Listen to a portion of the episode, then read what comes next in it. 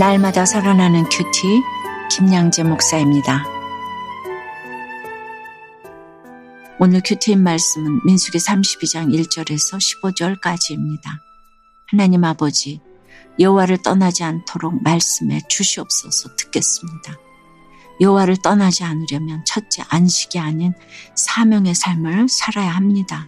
오늘 1절에 르벤 자손과 갓 자손은 심히 많은 가축 떼를 가졌더라. 그들이 야셀 땅과 길라 땅을 본즉 그것은 목축할 만한 장소인지라고 해요. 심이 많은 가축대를 소유했기에 목축하기 적당한 땅을 보자마자 르벤과 가짜 손의 마음이 흔들리기 시작합니다. 우리도 그렇습니다. 날마다 큐티하며 말씀대로 믿고 살고 누린다고 하면서도 정작 학업과 결혼, 취업과 사업 등의 문제 앞에서는 말씀이 뒷전일 때가 허다하지요. 말씀에 우리 삶을 맞춰야 하는데 내 삶에 말씀을 맞추면서 내 눈에 보기 좋은 것을 택하는 경우가 얼마나 많은지 모릅니다. 더구나 2절부터 4절까지를 보면 갓 자손과 르벤 자손이 이스라엘의 지도부를 찾아와서 요단 동편에 차지한 땅이 목축을 하기에 적당하다고 이야기합니다. 이 말에는 자신들은 굳이 희생이 따르는 전쟁을 치르지 않고 그 땅을 차지하겠다는 의도가 담겨 있지요. 지극히 이기적인 생각입니다. 그러면서 심지어 5절에서는 그 땅을 자신들의 기업으로 달라고 합니다. 가나안 땅에 들어가는 것이 하나님의 약속이자 그들의 사명인데 그새 소명을 잊어버리고 당장 눈앞에 보기 좋은 땅을 기업으로 사명으로 여깁니다. 그런데 그 땅이 그들 눈에만 좋게 보였을까요? 남들 눈에도 좋아 보이지 않았겠습니까? 그래서 그 땅을 차지하기 위해 그 후로도 전쟁이 그칠 날이 없었죠. 요단강을 사이에 두고 형제들끼리 오해가 생기고 또 이방이 가까웠기에 우상도 섬기게 되고 그야말로 그곳이 갈등과 악의 온상지가 되어 버렸습니다. 여호와를 떠난 인생이 따로 없습니다. 우리도 그래요. 여호와를 떠나지 않으려면 그저 내 눈에 보기 좋은 것을 택하고 안식과 즐거움만 추구해선 안 됩니다. 그리하면 여호와 하나님도 사명도 있게 마련입니다. 적용해 보세요. 내 눈에 적당해 보이는 것을 찾아다니며 거기에 안주하려고 하는 것은 무엇인가요? 나의 잘못된 선택으로 갈등과 죄의 가능성을 열어준 것이 있다면 무엇입니까? 여호와를 떠나지 않으려면 둘째, 이타적인 삶을 살아야 합니다. 6절과 7절에 모세가 가짜 손과 르벤 자손에게 이르되 너희 형제들은 싸우러 가거늘 너희는 여기 앉아 있고자 하느냐? 너희가 어찌하여 이스라엘 자손에게 낙심하게 하여서 여호와께서 그들에게 주신 땅으로 건너갈 수 없게 하려 하느냐라고 합니다. 가나안 정복이라는 사명을 붙잡고 이제 모든 형제가 요단강을 건너 적들과 싸워야 하는데 가짜손과 르벤 자손이 이미 정복한 땅에서 자리를 잡고 안주하려 합니다. 지극히 이기적인 태도를 보고 나머지 형제들은 얼마나 어이가 없었겠습니까? 그러니 지도자인 모세도 그들의 요구를 도저히 들어줄 수가 없습니다. 무슨 일이든 그렇습니다. 이기심이 앞서면 악한 결과를 초래할 수밖에 없습니다. 남이야 어떻게 되든 나만 잘 되면 된다는 마음이니 어찌 좋은 결과를 얻겠습니까? 마치 암세포가 자기만 살려고 다른 세포를 죽이는 것과 같지요. 그런데 결국은 어찌 되나요? 그렇게 번진 암은 사람을 죽입니다. 결국 암세포도 죽게 마련이지요. 내 이기심으로 다른 사람에게 해를 입혀도 그렇습니다. 결국엔 나 자신에게도 그 해가 돌아오게 된다는 것을 알아야 합니다. 예수님은 우리를 구원하고자 자신을 대성물로 내어 주셨습니다. 예수님을 따른 우리도 그리해야 합니다. 이기심에 똘똘 뭉쳐서 나만을 위해 살 것이 아닙니다. 여호와를 떠나지 않으려면 남을 위하고 섬기는 이타적인 삶을 살아야 합니다. 적용 질문이에요.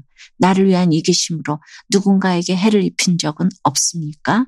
예수님의 본을 따라 내가 이타적으로 섬겨야 할 사람은 누구입니까? 대학 편입을 준비하며 약속의 땅이 아닌 아름다운 동쪽 땅을 사모하는 자신의 모습을 깨닫게 되었다는 한 청년의 큐티인 묵상 간증이에요. 제가 어린 시절에 재혼하신 부모님은 가난에서 벗어나고자 지방에서 신도시로 올라와 맞벌이를 하셨어요. 섬세하고 예민했던 저는 착한 딸로 부모님께 인정받고자 힘들어도 혼자 울면서 견뎠어요. 그리고 초등학생과 중학생 때는 친구들에게 왕따를 당하기도 했답니다. 전도를 받아 교회는 다니고 있었지만 사람들에게 잘 보이고 싶어 이런 제 아픔을 솔직히 말할 수 없었지요. 그 하나님은 저를 큐티하는 공동체로 인도해 주셨어요. 저는 그곳에서 말씀을 듣고 비로소 제 연약함과 아픔을 솔직히 나눌 수 있었답니다.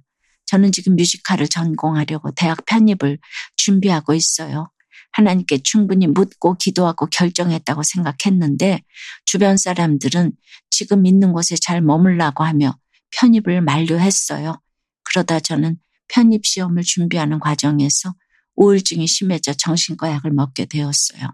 그러면서 제가 광야 같은 시간을 보내며 말씀을 가까이 하지 않고 르벤 자손과 갓 자손처럼 요단강 동쪽 땅을 바라보며 살 길을 스스로 찾으려 한다는 것을 깨달았답니다. 하나님은 이런 제게 오늘 6절 말씀으로 너희는 여기 앉아 있고자 하느냐고 꾸짖으시며 약속의 땅을 향해 가라고 말씀하세요.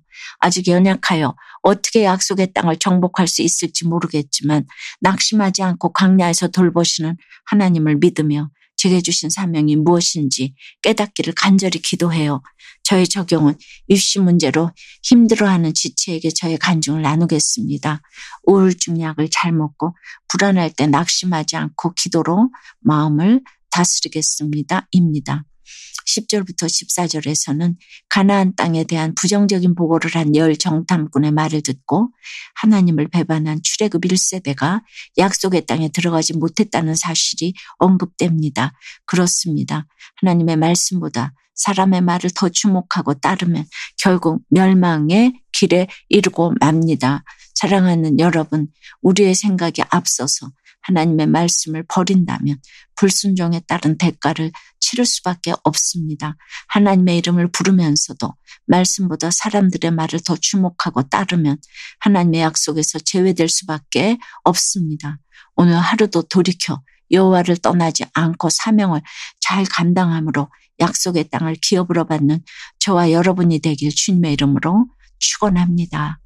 기도드립니다. 주님, 하나님이 주시겠다고 그 약속하신 땅보다 내가 보기에 좋은 것 따르다가 얼마나 많은 일을 그르쳤는지요.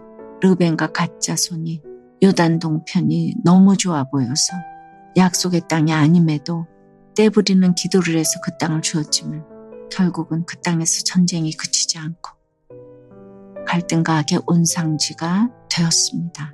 이렇게 말씀을 믿으면서 눈앞에 바라다 보이는 것이 너무나 좋아서 이 세상적인 마음을 잠재우는 것이 너무나 힘듦을 고백합니다. 출애굽 1세대가 불순종하여 심판을 받았음에도 여전히 나에게 주신 음성으로 듣지 못한 저희를 불쌍히 여겨 주시옵소서. 특별히 생계형의 고난으로 너무나 한계 상황에 있는 이 모든 식구들을 찾아가셔서 광야를 지났던 이스라엘을 기억하고 순정함으로 약속의 땅을 기업으로 받을 수 있도록 주님 축복하여 주시옵소서. 간증할 수 있도록 인도하여 주시옵시고 건강한 정신을 가질 수 있도록 그래야 돌이켜 여호와를 떠나지 않고 사명자의 감당하여 이타적인 삶을 살아갈 수 있도록 주여 도와 주시옵소서 예수 그리스도 이름으로 기도드리옵나이다. 아멘. 지금까지 우리들 교회 김양재 목사님이었습니다. 큐티에 도움받기 원하시는 분들은 큐티엠 홈페이지 qtm.or.kr 또는 유튜브에서 큐티엠을 검색하시면 도움받을 수 있습니다. 자세한 문의사항은 지역번호 031-705-5360번으로 문의하시기 바랍니다.